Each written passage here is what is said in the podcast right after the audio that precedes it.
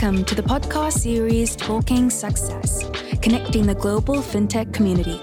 I'm Stacey Jafta, and today I'll be chatting with Paul Kent, CEO and co-founder of Adumo. Adumo is the largest independent payments and fast-growing merchant acquiring solutions platform in South Africa, with a presence in seven African countries. Hi, Paul. How's your day going? Yeah, it's all good. Thank you. And thanks for having me on the show. Of course, I'm excited to have you. How's the last couple of months and, and weeks been? Well, the last few weeks have been uh, quite nice. We're starting to travel a little bit, mm-hmm. and uh, I made the most of that to get a few days break. I think these last few months in particular have been exceptionally intense for not just for me, but uh, people all around the world. So mm-hmm. it's uh, there's definitely a need to to get some downtime and and uh, recuperate and relax. Awesome. Where did you go? I had a beautiful time in the Eastern Cape. In Ooh. terms of beaches in South Africa or beaches around the world, I don't think you can get any place better. So there's a there's a little place called Umngazi River Bungalows, um, just about an hour and a half's drive from Umtata, and they've got kilometers of beach where oh. you kind of the only family on the beach. It's incredible. It sounds beautiful, and the weather right now is warming up, so I can only imagine how beautiful it was. Yeah, for sure. It's uh, summer's arriving in South Africa, especially in Johannesburg. Uh, I think we had over 30 degrees this last weekend, so it's it's here with a vengeance. I'm ready. I'm ready. Paul, I want to hear your story. Tell me about your journey and essentially what led you to co found Adumo and then become the CEO. I think sometimes it's uh, things happen by accident or, mm-hmm. or maybe by you're in the right place at the right time. But I mean, I started off my career many years ago um, in a in a Japanese trading company. Okay. And from there ended up at a technology uh, at a technology company called HealthBridge that was in the, the early 2000s. So it's it's quite a while now from a career point of view. But within that company, it was kind of that's I think that's where my career started. Before that, I just had jobs and uh, in in business development. And you know, during that time there, the medical aid industry, which is the sector that we were providing technology to mm-hmm. went through drastic changes.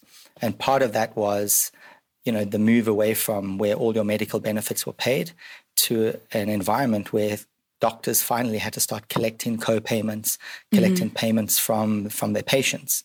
And that kind of gave us an opportunity to start providing card payments or card acceptance points, your card terminals, mm-hmm. lots of different words for the same thing, mm-hmm. um, to these doctors.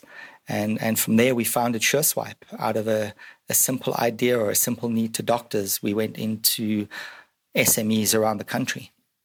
And how did then the group of Adumo form from there? Yeah, so SureSwipe started in 2008, um, and we, we grew the business organically during kind of a 10 year period. And getting to the end of that period, we saw a much bigger opportunity within card payments in South Africa.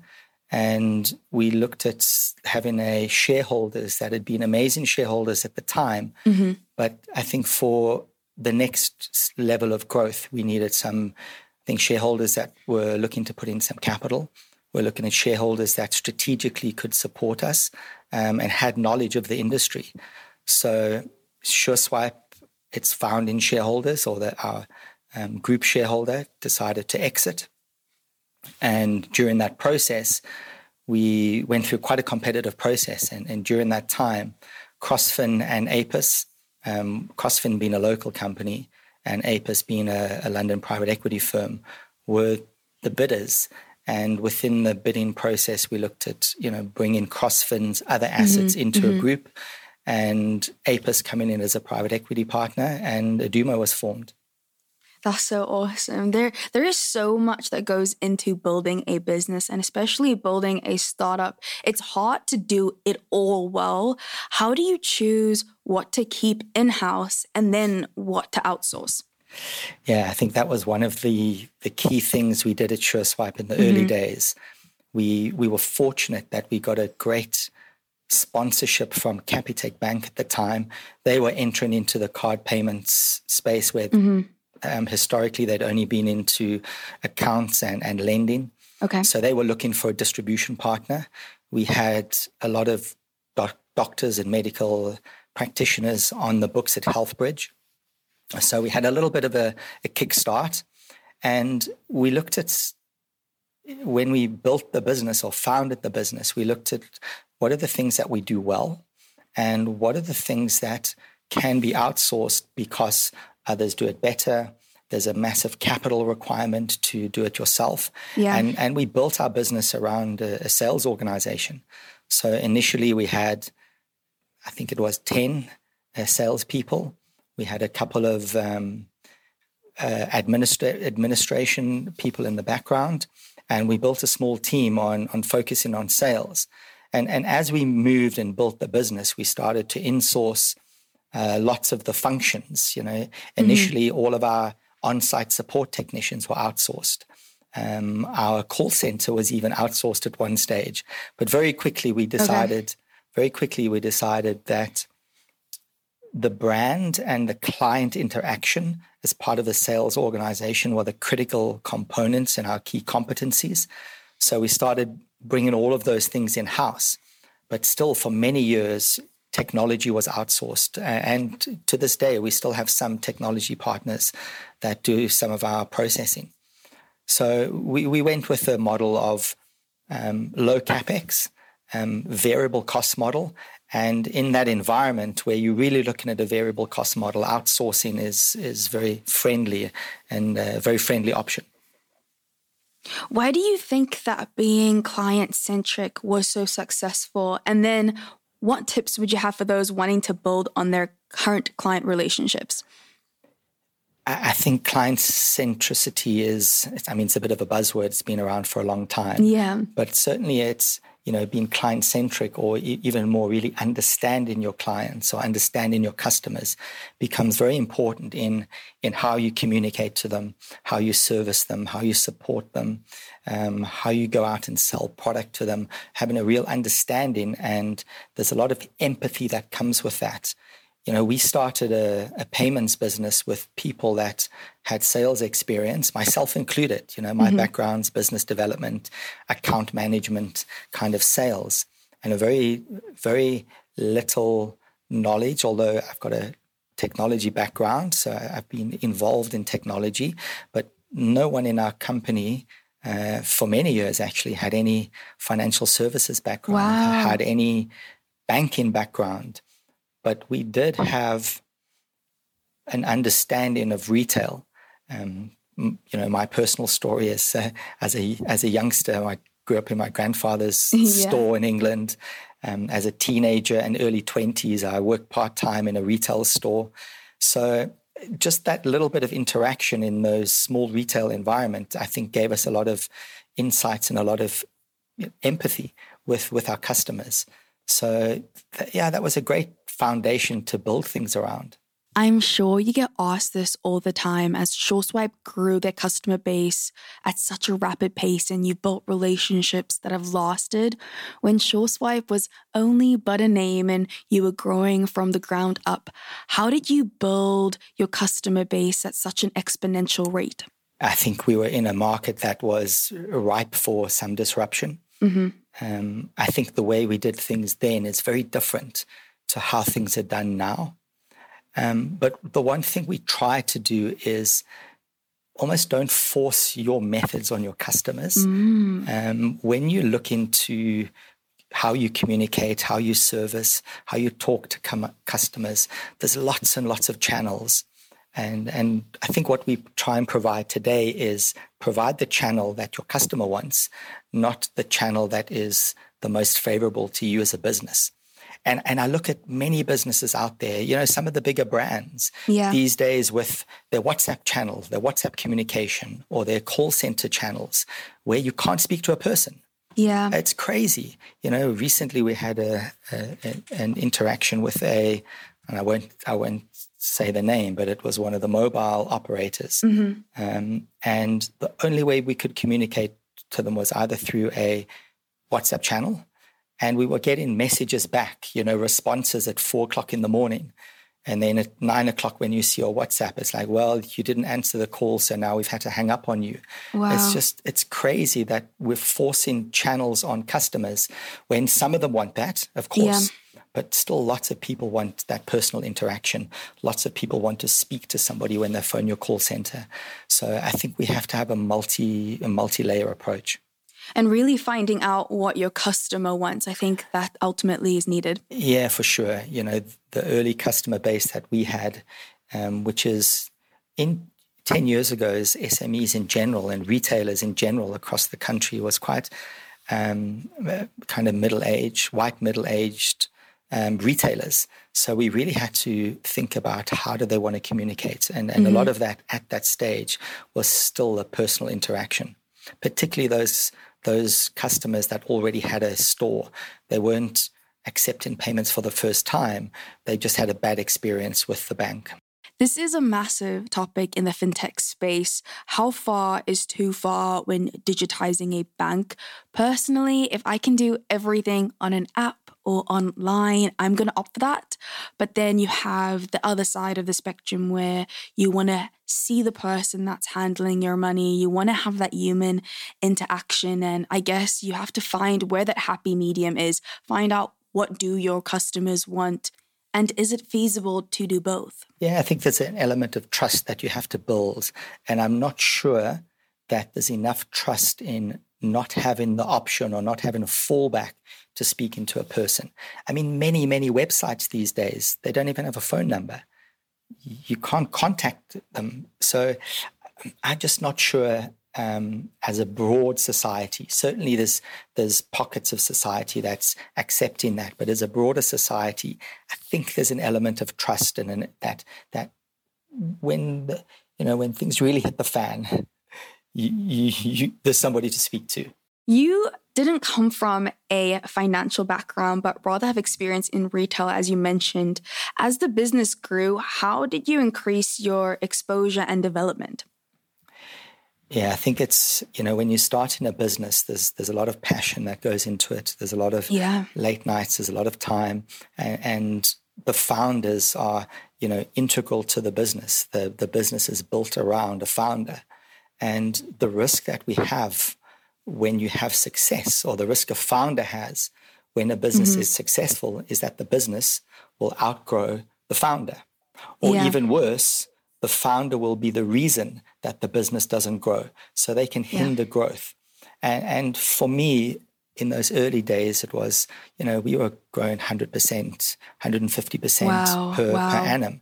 Uh, and looking back, I still don't think we were aggressive enough. You know, it's probably one mm-hmm. of the mm-hmm. things I, I look back on and think we should have been and could have been more aggressive at the time.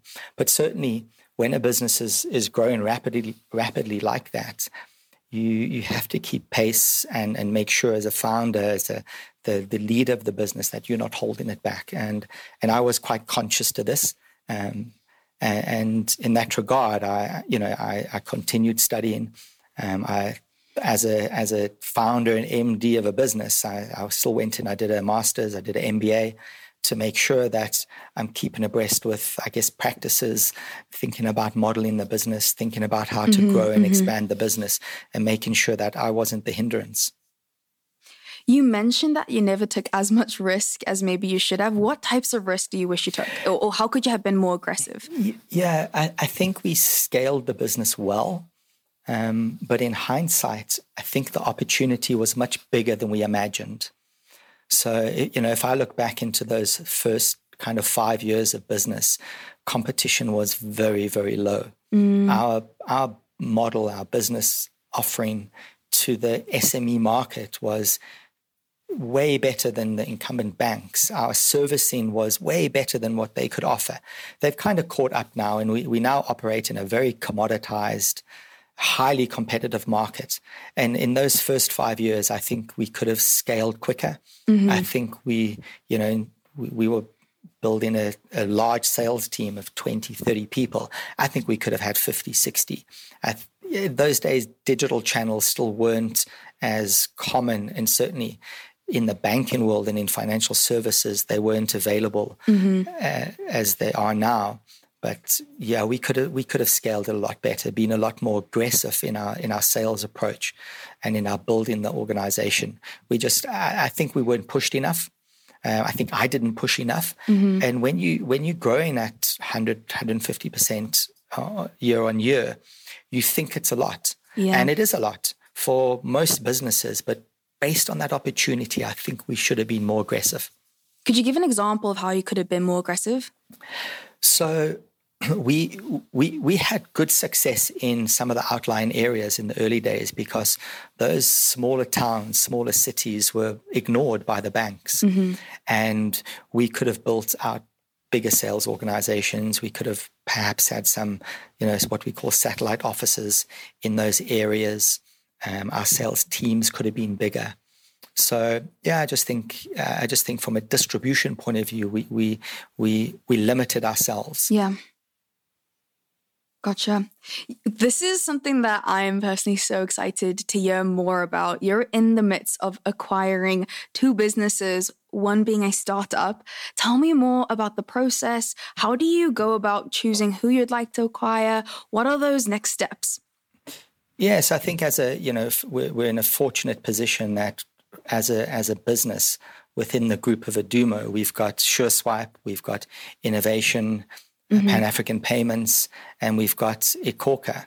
So we've got three really strong brands with uh, card payment solutions that really look at your entrepreneur informal market, your traditional SMEs, up to kind of tier one, tier two retailers. So we, we, we're in a very fortunate position to be able to offer solutions to basically the whole South African retail mm-hmm. market.